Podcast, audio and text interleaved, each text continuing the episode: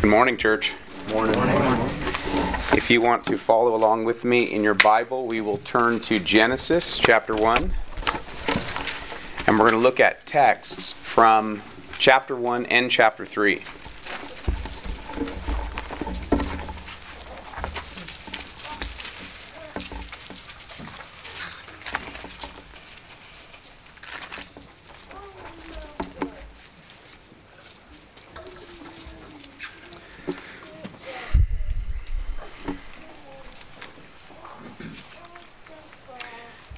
Let's, let's bow together in prayer, ask God's blessing. Righteous Father, though the world has not known you, yet you have caused us to know you through your Holy Son, Jesus Christ. We have no hope, O Lord. From the moment we entered this building, we had no hope to worship you rightly in ourselves, and yet already I can say confidently you have aided us by your glorious heavenly Spirit. Yes. So now, Lord, we ask simply that you would continue to do so as we proceed in the worship of you in the Word of God. O Lord, we ask that you would grant to us that heavenly Spirit who proceeds from you and from your Son from all eternity, who hovered over the waters at the beginning. He is our only confidence, and we do not despair. We know that He will help according to your word according to your faithful love, which lasts to a thousand generations. O Lord God, would you provide for your people now a banquet where perhaps I've only brought scraps? We trust in you, Lord. We ask for your help. Come now, uh, precious Holy Ghost, and bless us in the name of Jesus Christ and for his glory. Amen. Amen. Brothers and sisters, our culture has lost its mind. We live in a culture that has lost its mind. The younger people among us maybe assume that things have always been this way, but go ahead, I encourage you, young folks, ask some old people. Ask them what it was like when they were growing up. I promise you, it has not always been this way. The fact is, there was a time in our culture when the basic ideas of Christianity were assumed, even by non Christians. That resulted in cultural blessing because God very plainly blesses cultures to the extent that they observe His law. But we live in hard times. If American culture could be likened to a building, first erected in the 18th century, then we have to note two things. First, that building, the, rather, the foundation of that building, contained a lot of truth from the Word of God. Second, for some time now, certain people have been working steadily to erode that foundation. And the building is tottering of American culture. Our culture is tottering. Some wings of it, of the building, have already crumbled to the ground. And I don't think the demolition is finished yet.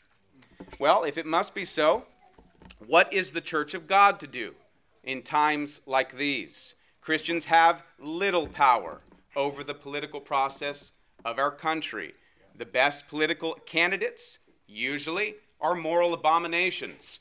They're an embarrassment when compared with the Word and the law and the gospel of God. Truly, truly, I say to you, there is no salvation in any political party. But there is something the church can do, and it is this the church can be the church. Yes. Amen. The church can be the church. If only the church really did stand and speak to the world as one holy, unified, biblical institution, I tremble to think what we might accomplish. But the church at large does not stand and speak. The American church is weak, defiled, powerless, and compromised. Why is that? Several reasons, and we're just going to tackle one today. The church of God has largely abandoned the Word of God as her only sufficient, certain, and infallible rule of all saving knowledge, faith, and obedience. The church at large has ceased to love the Scripture, to take her stand on the Scripture as her great weapon and her only defense. And one reason for this is obvious our culture is very dark. They hate the truth of God. The Holy Bible is simply out of vogue. And here's the problem we Christians are not of the world, but we certainly have to live in it. And day after day, we begin to take on the color of our surroundings like a chameleon. Let's admit it. Brothers and sisters, we are tempted to despise the Word of God as irrelevant to modern life, if not always in theory and in statement, yet certainly we are tempted at least in practice. But we can't let it happen. So, the purpose of this sermon is just to refresh you in your admiration for the Word of God. We should be stunned by Scripture. We should glorify the Word of the Lord. We must not merely believe it to be inspired and inerrant. Yes, of course, those things are true, and you have to believe it if you would live, but we must see it even further as altogether lovely. We should marvel that we possess so great a treasure as the Word of God. Now, to that end, I want to make two points about the Word of God from Genesis chapters 1 to 3. We're going to start by reading the very beginning, chapter 1, verses 1 to 5. So you're here in Genesis with me, chapter 1. I'll read verses 1 to 5. This is the Word of God. It says, In the beginning, God created the heavens and the earth, and the earth was formless and void, and darkness was over the surface of the deep, and the Spirit of God was moving over the surface of the waters. Then God said, Let there be light, and there was light. And God saw that the light was good, and God separated the light from the darkness.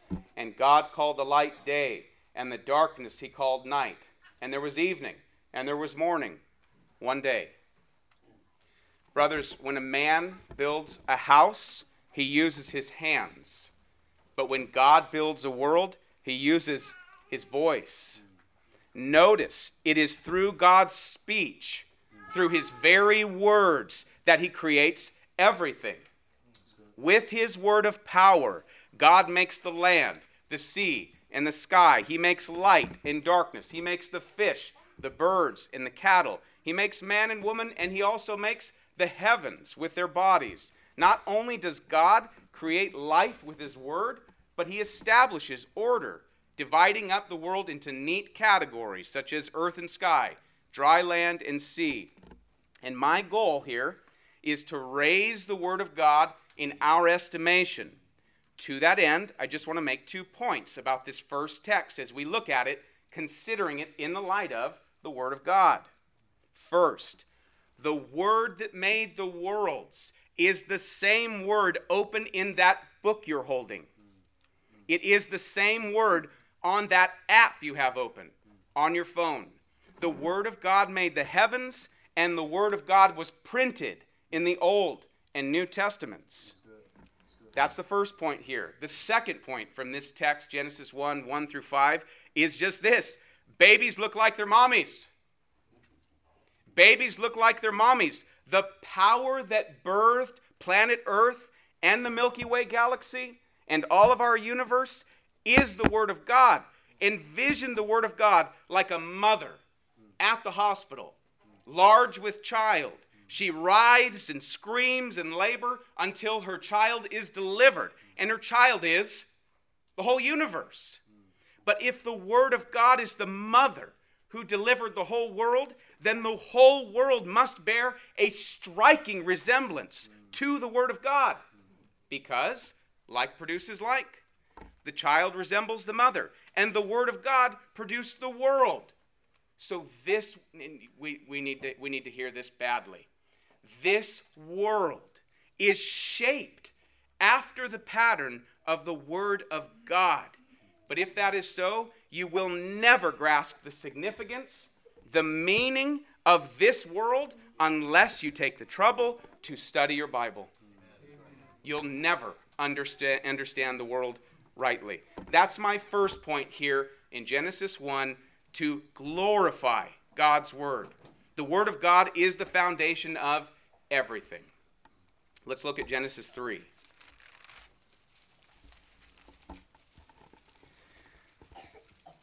I'll start at verse 14. Read through 15. Genesis 3, verses 14 and 15. You know the story. This is after the fall, the sin that they've committed.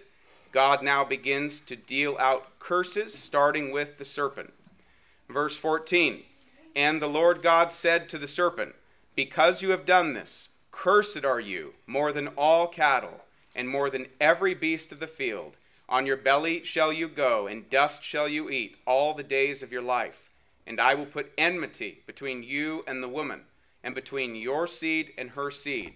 He shall bruise you on the head, and you shall bruise him on the heel.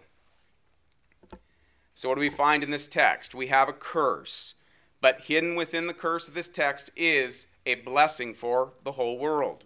Here, God curses the serpent who is being used by Satan to destroy mankind. And God paints a picture here in this verse. This, the image is of a serpent striking a man's heel with his fangs. And the man responds by raising his foot and slamming it down, crushing the head of the serpent, killing him. Now, God speaks of this conflict in terms of the woman's children and the serpent's children. And on the face of it, you could read this and just think that nothing more is being discussed beyond the fact that people and snakes aren't going to get along. But that is not the fullness of this text. We are right to see from later scripture, Old and New Testament, that the conflict that's here being described is broadly the war between the church and the world, and narrowly, the battle between Christ and Satan. What that means is that we have the promise of God in this verse that one day the seed of the woman will come and kill the serpent. This verse has been called the first announcement of the gospel, and rightly so, because Adam's sin opened the door for our world to become prey to Satan, and he has tormented us ever since. But the promise of God is that He'd send a man who would undo our curse. He would undo it specifically by bringing the devil to a bloody end. So here's the question How does this glorify God's word? And again, I'll give you two ways. First, I told you this has long been considered the first announcement of the gospel. It's a promise of a coming deliverer. And if it's a gospel promise, my question to you is what does God expect men to do with it? What does God want you to do with his promises? Believe them. That's the answer. Believe them. God expects us to trust this. So it is the gospel promise of God in its earliest form. For any of the ancients to believe this promise was for them to become justified before God, forgiven of all their sins. So let me say it another way. So far, we see the Word of God create, and now we see the Word of God redeem. Because whoever believes this redemptive word of God is saved. So that's the first way this text glorifies the word of God by showing that the way God saves the world is through his word and our belief in that word of promise. Here's the second way. When the time comes and God does send the deliverer to kill the devil, what name does God give the deliverer? John helps us here in his gospel. The Word. The Word. Christ, the Savior of the world, is named the Word of God. That is, that, that is worthy of fruitful meditation all by itself, even if we said not another word. You know what that means, don't you? A man speaks. What, what, what does it mean that Jesus is the Word of God? A man speaks in order to reveal himself. As long as a man stays silent, you don't know what to make of him. But as soon as he opens his mouth, you understand what he thinks, what he wants, what he intends. When the man speaks, you understand finally who he is. And God has spoken. He has revealed who he is. And that revealing occurs in the written words of the Bible, but even more, it occurs in the incarnation of the Son of God, who is the Father's greatest speech. Now, church, what more could be said after that to glorify the idea, the reality of the Word of God? I'm showing you here the intimate connection between the Bible and Christ Himself. They are both the Word of God in different senses. So please tell me, after that, how could anybody be content with a low opinion of the Scripture. Well, it is a problem. It's a problem in good churches, it's a bigger problem in bad churches. We need to consider if this is a sin that we need to repent of. Maybe you would ask yourself right now, if you're paying close attention to the sermon, maybe you'd ask, How do I know that that's me? What signs are there that I esteem the scripture too lowly? Well, let me give you a few telltale signs that may identify that you have this problem. Are you a dad who never reads the Bible to his kids? Are you a mother who's busy and never makes time to meditate on the Word of God? Are you a Christian content to never go deeper in your understanding of the Bible? Are you a churchgoer who disregards the preaching of God's Word? Are you a Christian who has never considered how to apply Scripture to your work, your employment? Are you a parent who doesn't even know which verses apply to raising your kids? Are you a citizen who doesn't care how the Bible would guide you in your political positions? Are you bored with the Bible? Would you rather read anything else, do anything else, than meditate prayerfully on the Old and New Testaments? If these things describe you, perhaps you are guilty of despising the Word of God. And I want to take just a moment to, to dive, dive a little deeper into why that might be. Let's consider for a few moments why we might despise Scripture. Well, the most obvious cause of this sin is just plain old unbelief. Uh, God has told us that His Word is glorious, but we wickedly disbelieve Him. We have no good excuse to disbelieve Him after all of His mighty works in Scripture and in our lives, all of the blessing that He gives us to prove Himself to us, that He can be trusted. But our hearts are wicked, and we rebel against God, and so we don't believe what He has said about His Word. Or perhaps we despise the Scripture because we are absorbed with the world. One strong passion drives out another. Have you, have you experienced that? One strong passion drives out another. The man who is glutted on the flavors of this world has no taste for the things of God unless he can find hunting, fishing, football, or video games in the Bible. There's no way to get him interested. And of course, I don't have anything against hunting and fishing and, and what else did I say here? Football. Video games, we'll leave that out for the moment. But uh, these are good gifts that God gives us. It's usually the good gifts that are going to be the big problem. You know that, don't you? Christian people who are well trained are smart enough to know they ought to stay away from the more grievous and gross sins. It won't be those, in many cases, that become the really dangerous idol. It will be something good, like family.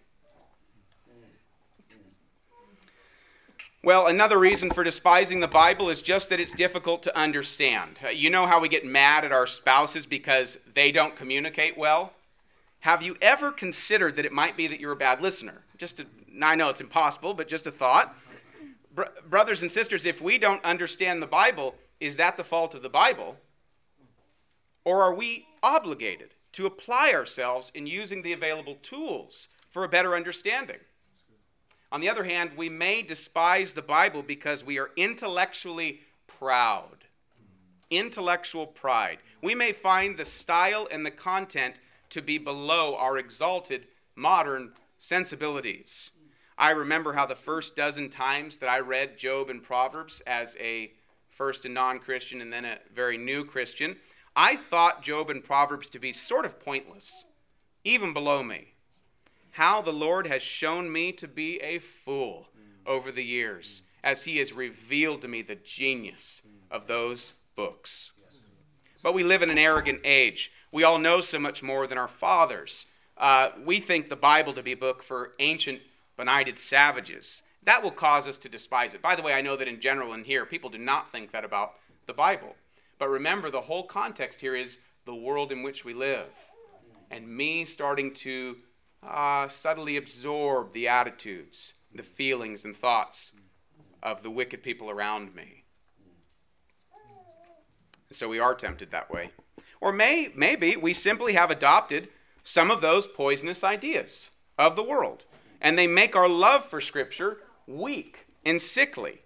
Now, I promise you that holding the doctrine, say, of evolution, will harm your love for the Word of God, and in many cases, will obliterate it altogether.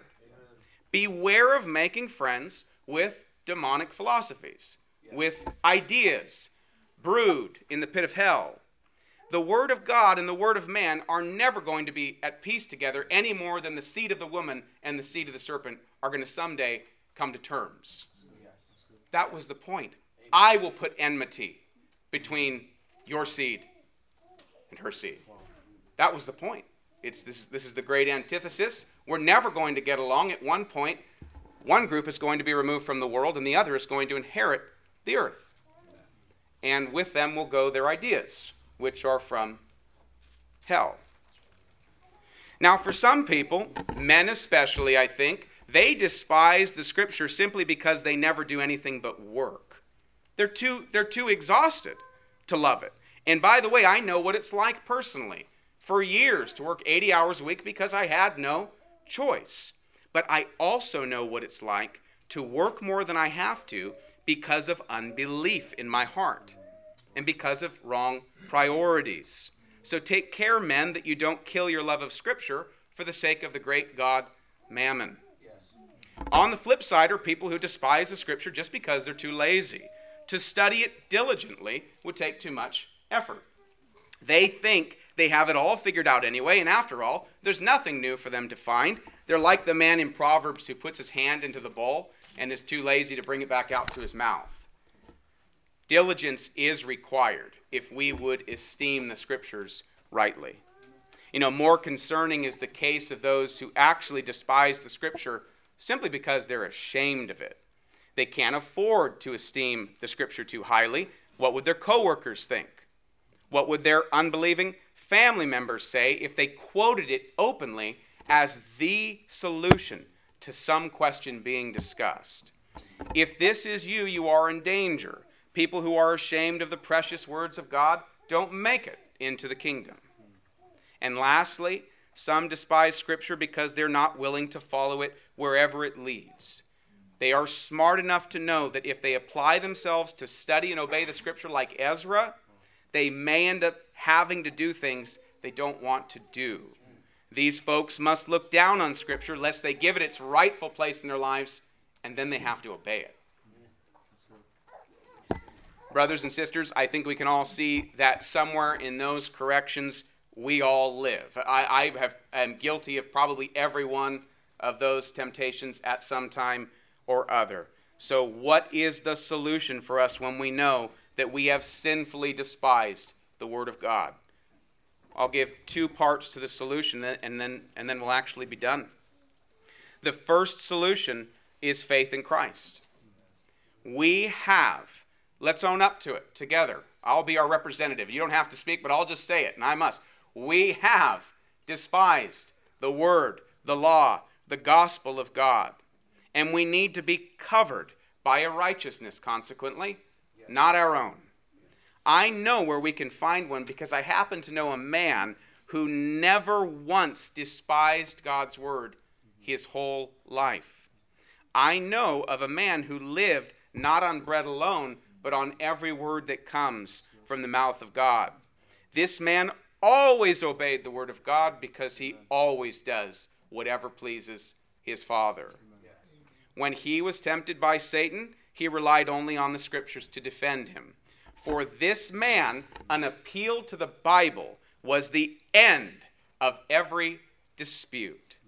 Now, I'm telling you, this man loved the scriptures in accordance with their worth and did it all day long, every day to the absolute end. He does it still because he is alive. That's the first solution to our despising of Scripture we need forgiveness for it. We need blood to cover us. And I'm very glad to announce to you it is available Amen. to all who believe. Here's the second solution, and we close with this. If you are expressing disregard for the Bible by not enjoying it daily, I encourage you to devise a modest and reasonable plan to fix the problem. Set aside a meager 15 minutes a day, if that's the best that you can do, to read the scripture. I have a hard time believing, except in the very exceptional cases, that there is anybody here who can't carve out 15 minutes in their day to devote to the holy word of God. If it's the best you can do, then do this. You'd be surprised how much you can actually get done over the course of a month or a year by just uh, dutifully carving out your 15 minutes in reading the scripture. It could be anything else. It could be a Christian book or something you want to accomplish. Do the numbers. You'd be amazed at what you can accomplish in just setting aside 15 minutes a day. Now, of course, if you're just setting aside 15 minutes a day for the Word of God, is that ideal? Of course not. That's not where we want to end up. Uh, this is just me saying, for the worst possible case, the person for whom this is the most difficult, do at least this. Set aside a meager 15 minutes. Read one chapter of the Old Testament. Read one chapter of the New Testament. Read slowly, attentively, and prayerfully. Open your heart to God and cry for understanding. And I can tell you, on the authority of the Word of God, He will hear you. He will answer and He will help. Now, brothers, may God bless His forgiven people with a renewed passion for His eternal Word by the power of His divine Spirit. Lord bless you and amen. Amen.